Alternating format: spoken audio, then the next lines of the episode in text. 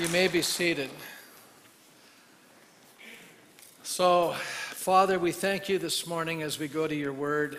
I thank you that you can open the eyes of our understanding and that you can speak into our lives. And Father, where you want to encourage us and strengthen us and invigorate us, I pray that that will occur today. I pray in those areas in our lives where maybe we've grown indifferent or complacent or apathetic I pray that you would convict us and you would challenge us, and something would be imparted today that would forever affect the way we see and live our lives. And we thank you for that in Jesus' name. And God's people said, Amen. Amen. So you have the joy of walking with me through the book of Jeremiah. And we're on chapter 37. That's a lot of sermons, right? Uh, we've done it chapter by chapter. We've already gone through 36 sermons. How many can hardly believe that? And you know what's really striking me about this series is how relevant this book is to the moment in which we're currently living. Uh, you know, I, have I've discovered a new author. She's a historian. Her name is Barbara Tuchman, and uh, she's won a Pulitzer Prize. I, I, finished reading a book called The Distant Mirrors, The Calamitous 14th Century, but I discovered a new book called The March of Folly. And in this preface, the editor kind of summarizes what she's writing about, and he says, a phenomenon noticeable throughout history, regardless of place or period, is the pursuit by governments of policies contrary to their own interests. Mankind, it seems, makes a poorer performance of government than almost any other human activity. Uh, what's the, what are they saying? They're not doing a good job, right? Uh, in this sphere, wisdom, which may be defined as the exercise of judgment acting on experience, common sense, and available information, is less operative and more frustrated than it should be. In other words, lack of common sense. Anybody notice that? Lots of decisions, you go, where's that coming from? Makes no sense, right? Uh, why do holders of high office so often act contrary to the way reason would point and enlightened self interest would suggest? Why does intelligent mental process seem so often not to function? Does anybody understand those are fancy words of saying, why do they make so many stupid decisions? Give you the paraphrase version, right? What's the problem here? Uh, it may be asked why, since folly or perversity is inherent in individuals, should we expect anything else of government? What are they saying? They're saying, hey, they're human beings. And listen, we live with a fallen nature, and so we shouldn't be shocked that leaders will make bad decisions.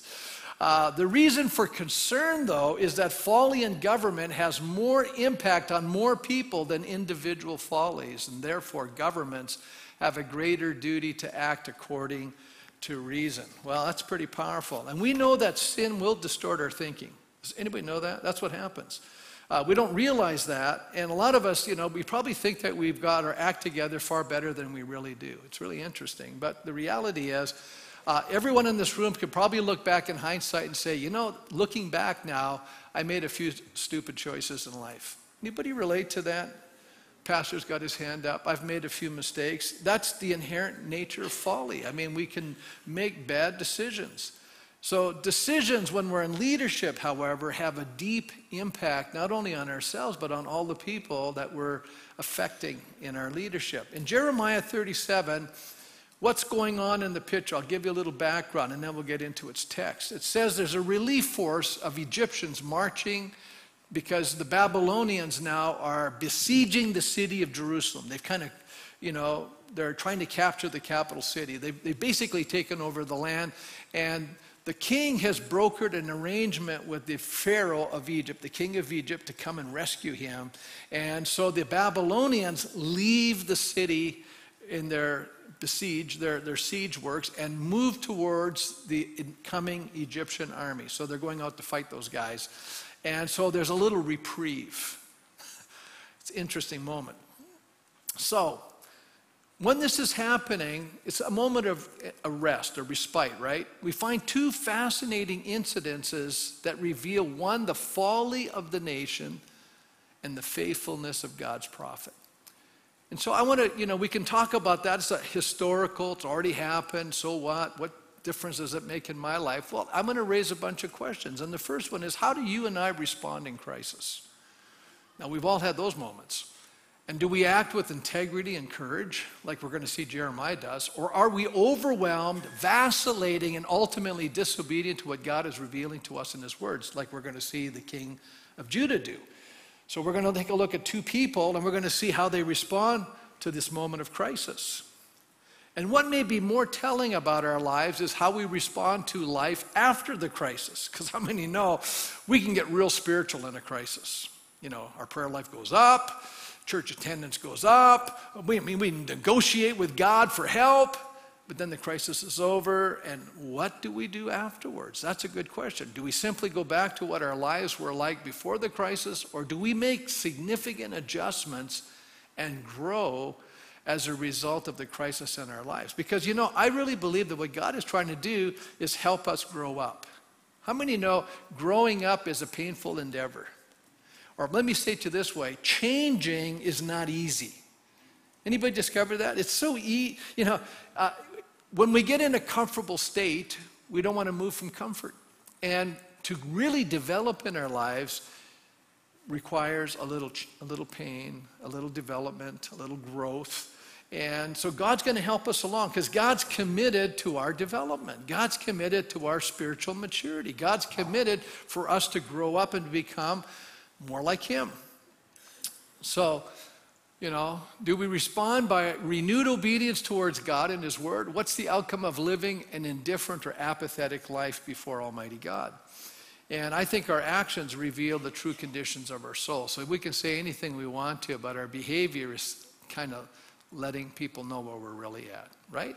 So in Jeremiah 37, we have a contrast between this beleaguered prophet and this indecisive king who allows political expediency to determine his course of action, which is a detriment both to himself and to the nation. And it's true in our own lives. A lot of times we don't, we don't see ourselves as, you know, I'm, I'm making the politically expedient decision. But let's face it, there's a lot of pressure in society today to conform to a value system that's not truly godly. And we're going to talk about you know, even I, have seen pastors change the message. I've seen churches shift gears. All kinds of stuff starts happening. But let's take a look at a text of Scripture in a moment of crisis so we can learn something. And I think we're going to find two things we can learn from an hour of crisis. And the first one is the danger of indifference towards God's word in our life. And that's why I would say to people, you need to start cultivating a daily devotional life, a daily Bible reading. You know, they've done studies on people. They know that the people who are daily Bible readers actually they live a totally different life than everybody else. Because you're, you're inputting the Word of God and you're inputting the way God sees life, and, you're, and, and as you and I are acting on what we're reading, we become a changed person. We're kind of out of step with where the culture's at. We're, we're moving in a different direction. And it's a very beautiful thing because I think where the culture is at right now is pretty broken. And I think we're recognizing how broken it's getting. It's interesting that uh, one of the challenges in living a society like we have is all of the affluence we have. Now, some of us go, well, hey, Pastor, uh, it's getting a lot tougher to make a living. Yeah, I understand that. But compared to the majority of people in the world, we're, the, we're some of the most wealthy people on the planet.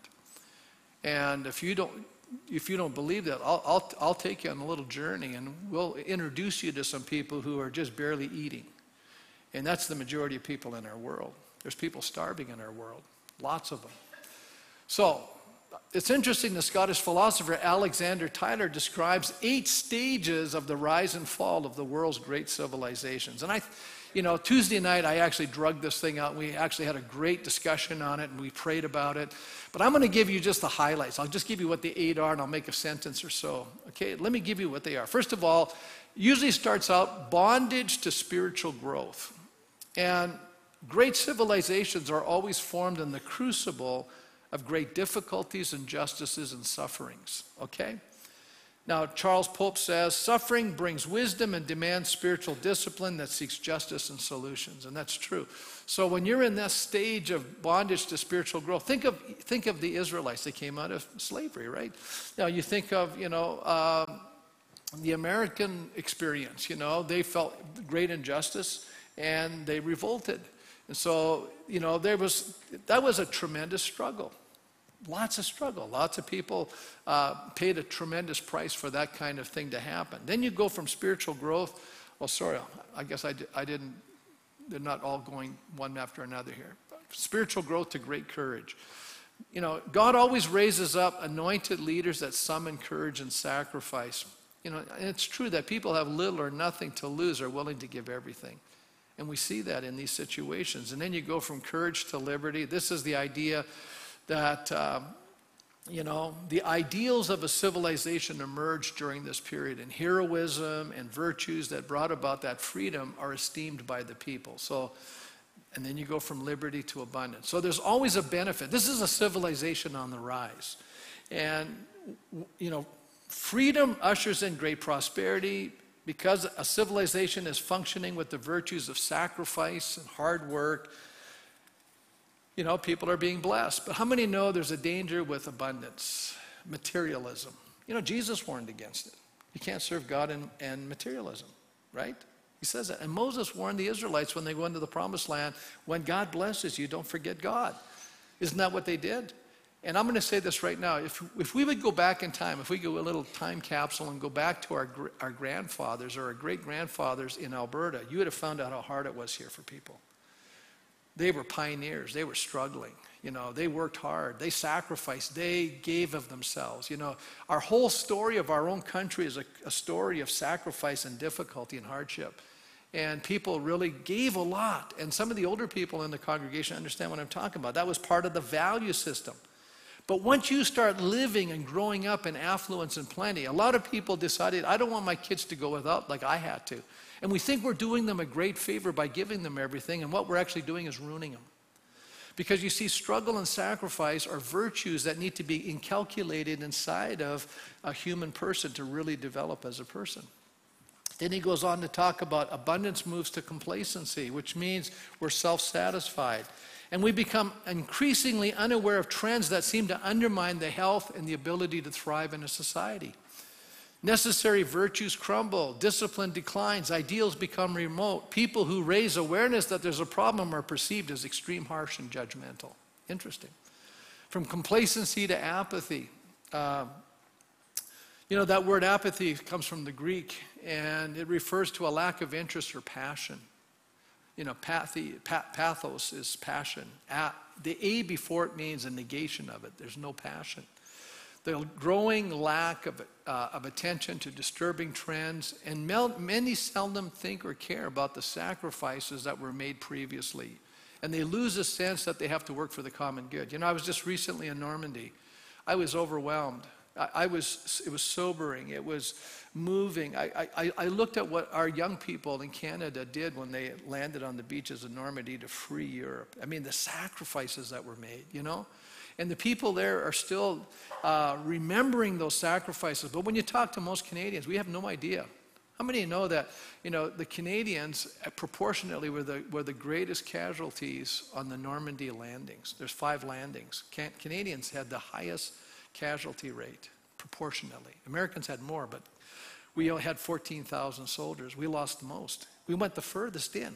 We, you know, we paid a price. There's a price to be paid for these things, but we forget that stuff. Then he talks about apathy to dependence. Increasing numbers of people lack the virtues and zeal necessary to work and contribute. So you have a whole society now, they move away from suffering and sacrifice, discipline. And discipline and work seem increasingly too hard. Dependency grows. The collective culture now tips in the direction of dependency. And virtue is not seen as a solution. And so this ushers in a demand for greater government and collective solutions. And then you move from dependency to bondage because dependent people become increasingly dysfunctional and desperate. It's true. They seek stronger self uh, centralized leadership, but the more leaders have power, the more corrupt they become. And they seize even more uh, injustices, intrude family and personal virtues which are essential to any civilization, are eroded, increasingly replaced by dark and despotic centralized control. hunger for more and more power. And in this way, civilization is gradually eroded because people in bondage no longer have the virtues necessary to fight. And so you move back to a totalitarian regime. That's exactly what happens. And by the way, this has happened over and over and over and over and over again. You study all the great civilizations. This is, this is an observation. I'm just summarizing it really quickly. This is exactly what was happening in Judah at the moment that we're reading our text. We're going to see the spiritual condition of the leadership and people of the nation and the ensuing crisis that they were experiencing. We pick it up in chapter 37. Zedekiah, the last king, son of Josiah, who was a godly king, was made king of Judah by Nebuchadnezzar, who is now, uh, they, he was a puppet king. He was being controlled by the Babylonians. He reigned in the place of Jehoiachin, son of Jehoiakim. Uh, Neither he nor his attendants nor the people of the land paid any attention to the words of the Lord had spoken through the prophet Jeremiah. That's kind of a summary of the entire chapter. Nobody's listening. Nobody's paying attention anymore. What it means is no one's doing what God's telling them to do. People are doing their own thing. It's going to lead to a tremendous challenge here. Verse 3 King Zedekiah, however, sent Jehukal, son of Shelemiah, with the priest Zephaniah, son of Maaseiah, to Jeremiah the prophet with this message Please pray to the Lord our God for us. I don't know how many people, when they get into crisis, they say, Please pray for me, right? But I have no intention of doing what God's telling me to do. I just want God to deliver me from all of the mess that my sins have gotten me into. Come on now. That's true. You know what? God had already told Jeremiah, stop praying. I'm not listening to these your prayers for these people because they're just continuously rebellious. Wow. You know, once the crisis seems to be over, which when the Babylonians leave, it seems to be over, uh, Jeremiah warns them this is only temporary, guys. The Babylonians are going to come back and, and defeat you. You're not done yet. You've been rebelling against God. God is using them to discipline you. How many know if we don't address the fundamental problems in our lives or in our families or in our nation, which is really doing our own thing and disregarding what God has to say about life, trouble will come and bite us big time. It's true. John Thompson says Zedekiah's first approach to Jeremiah in his time of anxiety seemed indirect. He seemed to have lacked the courage for a more open approach. Perhaps Zedekiah hoped, almost beyond hope, that Yahweh, his name of Hebrew God, was would repeat the miracle of 701 BC when he removed the Assyrian armies from Jerusalem in the days of King Hezekiah. That happened earlier. Remember, 185,000 that were besieging the city died. You may be hoping for another miracle like that. Pray for us. Here we see him sending two emissaries to Jeremiah for that request but he ignores it. Alan Dearborn says disciples of Jesus cannot blatantly disregard his word and then assume that a prayer for deliverance is efficacious, which means it'll work. That prayer will work. Circumstances uh, where prayer is not. Okay. Okay, there's a part there not there, but that's okay. Zedekiah cannot assume that his rejection of God's word will somehow induce God to send a different word of instruction. In other words, you know, he wants a word from God, and Jeremiah is going to give him the same word God gave him before. How many know God doesn't keep changing his mind? We got, we got to understand that about God. I think there are circumstances where prayer is not what God desires. This is a shocking statement for most of us. Although this sounds like a radical statement, it is worth some moments of reflection. Uh, prayer is a staple of the Christian life, but it cannot be used as a reason from shirking one's responsibility or as an excuse for not being obedient to divine instruction. In other words, you know, if God's telling you to do something, you go, I'm going to pray about it. Prayer then becomes a sin. How's that? You know, we can sound real spiritual, you know, but if God's asking us to do something and we're not doing it, we can hide behind the cloak of prayer, but that's not going to work. And I remember reading that one time. Jeremiah, uh, Joshua was praying after the defeat of Ai, and God says, What are you doing down there praying? There's sin in the camp. Deal with the sin. How's that? That was pretty straightforward. So he got up from his prayer and started dealing with the problem. I'm not saying it's wrong to pray. I believe in prayer with all my heart, but there are moments when we need to deal with what we know is wrong and just deal with it. And then we see this unchanging message. Though situations in life change, though culture changes, though the morality of cultures change, the mores of cultures change, how many know God's message stays the same? Yes. Unfortunately, though we change our mind as human beings, we do that usually based on present earthly realities. God doesn't change, He's got an eternal perspective. He's ever the same. You know, we celebrate that. One of the characteristics of God is God is unchanging. He's true to his character. It's beautiful. That's why we can have faith in God and, and have a and say, you know what, I can depend on God's word because God's going to back it up. If God says something, he's got to do it. You know, I can hold him to his word, and God says, Yep, yeah, I'll do it. Uh, Jeremiah his actions are misrepresented. So now the armies have left, and Jeremiah decides, well, I'm going to go check, because he lives just a little, few miles out of Jerusalem. He's heading over to visit some family members. It says, verse 4 Now Jeremiah was free to come and go among people, for he had not yet been put in prison. And Pharaoh's army had marched out of Egypt. When the Babylonians who were besieging Jerusalem heard the report about them, they withdrew from Jerusalem. Then the word of the Lord came to Jeremiah the prophet. This is what the Lord, the God of Israel, says Tell the king of Judah, who sent you to inquire of me, Pharaoh's army, which has marched out to support you, will go back to its own land, to Egypt. In other words, they're not going to help you. Then the Babylonians will return and attack the city, and they will capture it and burn it down. Bad news. How many go, I don't want to hear that, right? That's not good news. This is what the Lord says Do not deceive yourselves, thinking the Babylonians will surely leave us. They will not. Because you have to understand something. They had already defeated them once, they had already set up a puppet king. Now he's rebelling against the Babylonians. Hmm. Even if you were to defeat the entire Babylonian army that is attacking you, and only wounded men were left in their tents, they're going to come out and burn the city down. Wow. What's he saying? He says, even if they don't look like they're much to fight against you, these guys are going to come out and beat you because it's not them, it's God that's doing it. That's what he's telling them. Uh, John Thompson says the answer to Zedekiah was to the effect that the Egyptian army, which had come to bring help, would return to Egypt and the Chaldeans would return and destroy the city. Even if Nebuchadnezzar had only wounded soldiers fighting for him, he would win. Such rhetorical exaggeration served to portray in stark contrast the inevitability of Jerusalem's fall and destruction. Wow. Pretty strong, isn't it? Such words coming at a time when the morale of the people had been boosted by the Babylonian withdrawal could only arouse bitter and violent antagonism against Jeremiah. See, Jeremiah is saying, hey, you guys are going to get beaten. They're, they're not seeing that. The circumstances have changed. So they're, they're saying, but you're out of touch with reality, Jeremiah. As a matter of fact, what are you doing leaving the city? And I was deeply moved, you know, reading a text of scripture found in, in 2 Kings 24, 3 to 4.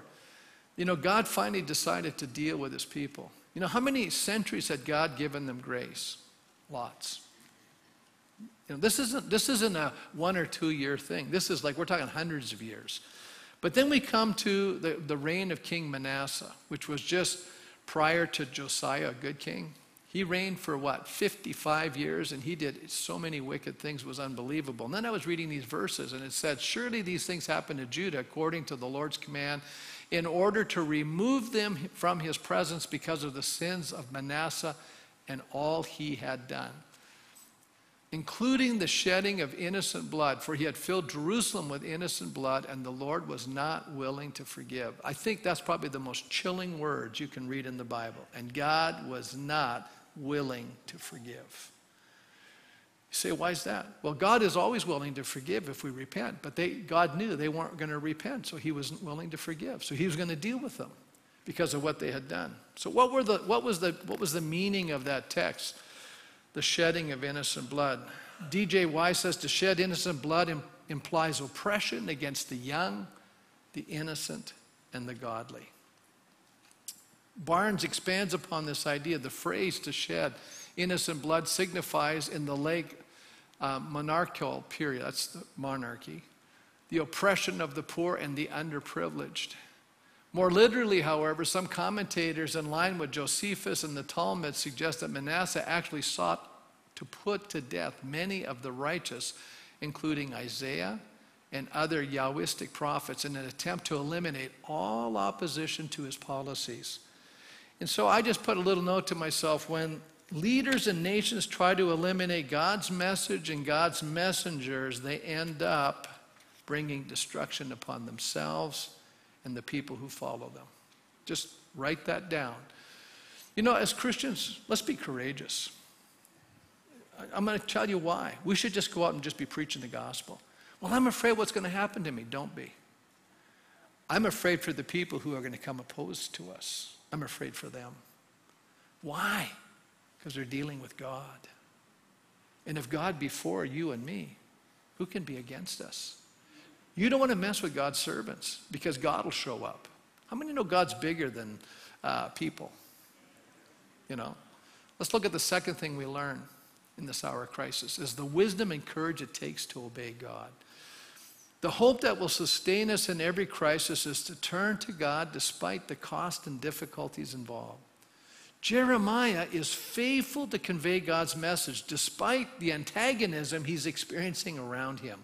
God's message at this point was not popular in that culture. Uh, is there any faint ideas that maybe God's message is not quite as popular in our culture as it once was? I think a lot of people say, please don't tell, say anything. I don't want to hear it. Yeah. But the reality is, they still need to hear it. And there are hungry hearts out there that need to hear it. And how many know it's the truth that sets people free? So people need to hear the truth, even if they don't want to hear the truth. Um, there were a lot of people in Jeremiah's days claiming to speak on God's behalf, but were simply telling people what they wanted to hear. That's called accommodation. You know, we're living in a similar time. There is a temptation, you know. Even Christians go, I don't want to hear bad news. I don't want to hear that I have to repent. I don't want to hear that I have to change my ways. That's true. And uh, I'm, oh, yeah, this, this, this preacher over here says wonderful things. I'm going to go sit over there. Just be careful. Just be careful that they're not changing the message. That's what we need to understand. Read the book for yourself, you'll see it. Uh, we might be more concerned about what people think than what God says. The Apostle Paul explained that we need to arm our minds with the idea that persecution is a part of the Christian life. Listen to what Timothy writes to us. Uh, in fact, everyone who wants to live a godly life in Christ Jesus will be persecuted. That's not if, it doesn't say uh, everyone who's living a godly life may be persecuted. Doesn't use that. It says will be persecuted. As a matter of fact, Jesus in the Sermon on the Mount says, Blessed are you when people persecute you for my sake. Blessed are you. You say, why is that? You know what? A lot of us, we don't want any hassles. We want to fly under the radar. We don't want anybody, you know, cause any grief, have no situation. But can I just say this? You know, I, am under a little conviction. I have to be careful because I need to say what needs to be said, even if it creates, uh, you know, difficulty in a relationship. I need to say that not in a mean way. Not we're not trying to be, you know, militant, aggressive. You know, I'm right. No, no. We're speaking the truth in love. We're concerned about the well-being of people. Do you and I really believe that people that do not receive Jesus Christ as their Savior? Will perish for all of eternity. Is that the gospel? It is the gospel. That all of us are under a judgment. You know, I'm, I'm reading this week in my devotional time. You know what I'm reading? I'm reading in the Psalms, I'm reading in Romans. And this is what's hitting me with impact. Jesus says, I'm coming back to judge. You know, read the Apostles' Creed. He's coming back to judge the living and the dead. Jesus is coming back to judge human beings. And, you know, think about it. He's a loving God. Yes, He is, because He came to die for our sins. But think about the judgment side. All of the injustices in the world, all the criminal activity, all of the oppression, all of the violations of people, all of the wars, you know, all of the destruction. God is a God of justice. He's going to judge every human being for the deeds done in their body. That's going to happen. And the only hope we have is that you and I come to Christ and that we, we receive Christ's forgiveness. That's the answer to our human dilemma. And it changes the equation for us. The persecution comes from a wayward culture. And I, I just wrote this down. We realize that conflict is not with flesh and blood. We're not fighting with people. We're not even fighting with, you know, political entities. We're fighting with spiritual powers and authorities who are opposed to the kingdom of God. We have to always remember that. And then there's the persecution that comes from this wayward culture. Verse 11 After the Babylonian army had withdrawn from Jerusalem because of Pharaoh's army, Jeremiah started to leave the city to go to the territory of Benjamin. That's where he was from to get his share of the property among the people there. But when he reached the Benjamin gate, the captain of the guard, whose name was Irijah, son of Shem- Shelemiah, the son of Hananiah, arrested him and said, You're deserting to the Babylonians. He probably had justification because remember, he keeps telling them, You got to surrender to the Babylonians. That's not true, Jeremiah says. I'm not deserting to the Babylonians, but he wouldn't listen to him. Instead, he arrested Jeremiah, brought him to the officials. They were angry with Jeremiah and had him beaten, imprisoned in the house of Jonathan, the secretary, which they had made into a prison. These guys were probably part of the faction that were pro Egyptian, and they did not like what Jeremiah was saying, and so when they got their hands on him, they just they got nasty. It says Jeremiah was put into a vaulted cell in a dungeon where he remained a long time. Hmm. Walter Brueggemann, you know, well, I just wrote this down. Jeremiah had been preaching surrender to the Babylonians as a part of God's messaging. Now, as he's leaving, it appears that he's going to join the Babylonians. This action is perceived as a collaborator at best, a spy at worst, and so he's seen as a traitor. Can you see why he's seen as a traitor?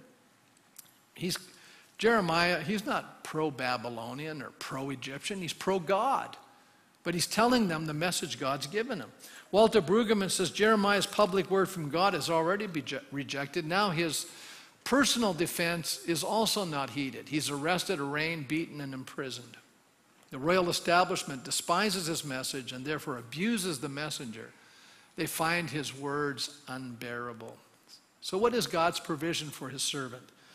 Verse 17. Then King Zedekiah sent for him and had him brought to the palace where he asked him privately. So, Here's what's going on the king himself is trying to, he's trying to ride the fence, okay? He's got pro Babylonian faction, he's got pro Egyptian faction, but it seems like, you know, he's been put into power by the Babylonians and he's rebelling against them now because he's bought into the pro Egyptian situation. So this is a politically challenging moment. And he says to Jeremiah, Well, what does God have to say?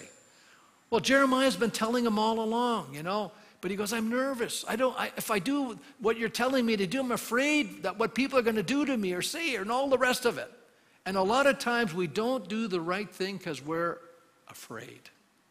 Isn't that true? Of course. Fear is a very powerful entity in our lives. We have to overcome that. And the Bible says perfect love casts out fear. We need the love of God in our hearts so strongly. Well, he goes on to say here, Yes, Jeremiah, yes, Jeremiah says, Yeah, there is a word from God. You're going to be delivered into the hands of the king of Babylon. Notice he has not changed the message, you know, even though he's in prison eh, by being held by some people who are not very nice and they're leaving him for dead, basically. It says, Jeremiah said to the king, What crime have I committed against you or your attendants or this people that you've put me in prison? Where are your prophets who prophesied to you, the king of Babylon will not attack you or this land? You see, Jeremiah had been prophesying way back in the days of Josiah. And back then, prophets were saying, that'll never happen. You'll never have a problem with the Babylonians. Guess what? They weren't true. Hey, you can tell a good true person by their words. And these guys were telling people what they wanted to hear. But Jeremiah says, No, that's not true. You guys are going to be, God's going to use the Babylonians to discipline you because of your sin. But now, my lord the king, please listen. Let me bring my petition before you. Do not send me back to the house of Jonathan the secretary, or I will die there. You got a feeling this is not a nice place. King Zedekiah then gave orders for Jeremiah to be placed in the courtyard of the guard and given a loaf of bread from the streets of the bakers each day until all the bread in the city was gone. So Jeremiah remained in the courtyard of the guard. So this was a lot better place to go. Now, we immediately see that Jeremiah is reiterating that God has not changed his mind. The message has not changed. Zedekiah needs to do what God is requiring. Even so, we need to realize in this hour, we have an unchanging message from God. God is unchanging. We need to surrender our lives to Him and serve His kingdom. It's not about making God's message socially acceptable. That's not our job. How many are catching on? Now, I think we can say God's message in a gracious way. I think that's important. But I still think we got to tell people this is the message. You can't change the messaging. Uh, we're called to be faithful and allow the power of that message to bring about change in people's lives. Do you know you and I are not in the changing people business? Can I help you right now? You're not in that business. You can relax. Your job is to convey a message. It's God's job to change human hearts. I can't change a single person. I have discovered one thing in my life I'm having a hard time changing myself. How many could say, Pastor, I'm with you? I, I, am the biggest culprit. I have the hardest time just changing me. I don't even, I don't even try to change Patty. Forget that. You know, and I've been married to her for almost 45 years, and I'm not going to change her. I'm not even trying for that. I am just working by the grace of God to let God speak into my life and make the changes necessary in my life. And if I do that, it'll affect the people around me, right? How many know if you get nicer, you're going to have different response, right? But if you're getting grumpier all the time, you're going to have a totally different response. I can just guarantee you, you know, so that's but we're not in the business of changing people. We're in the business of giving people God's message. Staying true to God and his message. You know, the other prophets uh, basically had falsely said what the people wanted to hear. And they had avoided any persecution. Jeremiah's suffering because he's telling the truth. The other guys are not suffering at all. They, they never suffer. Every, you know, you can always tell a false prophet, everybody speaks good of them. I always get worried, you know, if everyone's saying nice things about you, you better start sweating it a little bit. You probably, you know, haven't, you're probably not telling a lot of stuff you should be saying, you know. Because if you tell people what they really need to hear, they may not always treat you as that nice guy, you know, just such a nice person. You know, we all want to be nice people, but we're prepared to let people perish in the process. That's the problem, you know. However, as the situation had unfolded, they were leading the king astray. And Jeremiah, however, stayed true to his calling. And this is the lesson we need to learn. We need to stay true to God. We need to stay true to God's message in this hour. We need to stay true to God in this hour. So, Jeremiah now, he's pleading for deliverance. He's asking not to be sent back. And the fact that the king complies with his request tells me something. The king, by making that concession for Jeremiah to be removed from the hostile and unhealthy environment to the courtyard of the guard and a provision for food, means that the king acknowledges that Jeremiah is a servant of God even though his message is chilling, right? You can see that. He, he, however, the king is more afraid of those who are opposed to the messenger of God than to God himself. You know what I'd say? A lot of us are more concerned and more afraid of what the culture says and thinks than we are about what God says and thinks. But can I just bring us up short for a minute? If this moment, right now, we were all to come and stand before God, at that moment, you would have cared less about what people thought about you. You'd care less about what society thinks. I want you to think about that for a minute. I'm going to stand before God. That's how I think. I'm trying to make decisions in the light that I'm going to stand before God for what I'm saying and for what I'm doing. And when you have that in your mind, it helps you make interesting decisions, and not everybody's happy with you. And it's really true when you're a leader. I, I learned a long time ago there's no, you cannot please everybody. Forget that idea. And I'm going to say that to all of us. When we're younger, we try to please a lot of people. Some of you are people pleasers. And you know, you can't serve God and please people. Paul says that in the book of Romans. I just read it again this week. You can't serve God and please people. That's not your ambition. You have one goal in life to please God. And when you do that, two things will happen. One, you'll feel better about who you are. And number two, you're going to please some people. Number three, you're going to tick off some other people. And you got to live with it. And that takes courage. Amen? Yeah. So, in the midst of the urgent public crisis, there's a truth to be told. Walter Brueggemann writes The overriding will of the Yahweh cannot be circumvented, certainly not by abusing the messenger. In other words, they're not going to change the outcome by abusing Jeremiah. While we're concerned with Jeremiah in this episode, the larger stakes concerning the city of Jerusalem, the city is in awesome jeopardy. The city is not autonomous, it's not doing its own thing, though it thinks it is. And I'm going to tell you something right now. This society where that's trying to live autonomously from God, it doesn't work. Because every one of us are created by God, and intrinsically, every person knows that God exists. And they'll have to stand before Him. God's powerful word matters, and no posturing by king or princess can void that sovereign word. By the end of the chapter, the word of the prophet is not heeded. So, how are you and I going to respond to God's word? I think we have to respond to God's word with courage and obedience. That's how we have to respond. You know, it's interesting. I was reading the New Living Translation. It describes the nature of a person who is in relationship with God. In this chapter in Romans, he calls them a Jew. It says in verse 229 No, a true Jew, which means a true person in right relationship with God, is one whose heart is right with God. And true circumcision is not a cutting of the body, but a change of heart produced by the Spirit. Whoever has that kind of change seeks praise from God and not from people. And so let's stand as we close the service this morning. I believe that we're living in an hour that you and I have to make choices. Okay? We have to make choices. Who am I going to try to please? Let's, let's solidify this in our heart this morning. Let's just put a stake in the ground.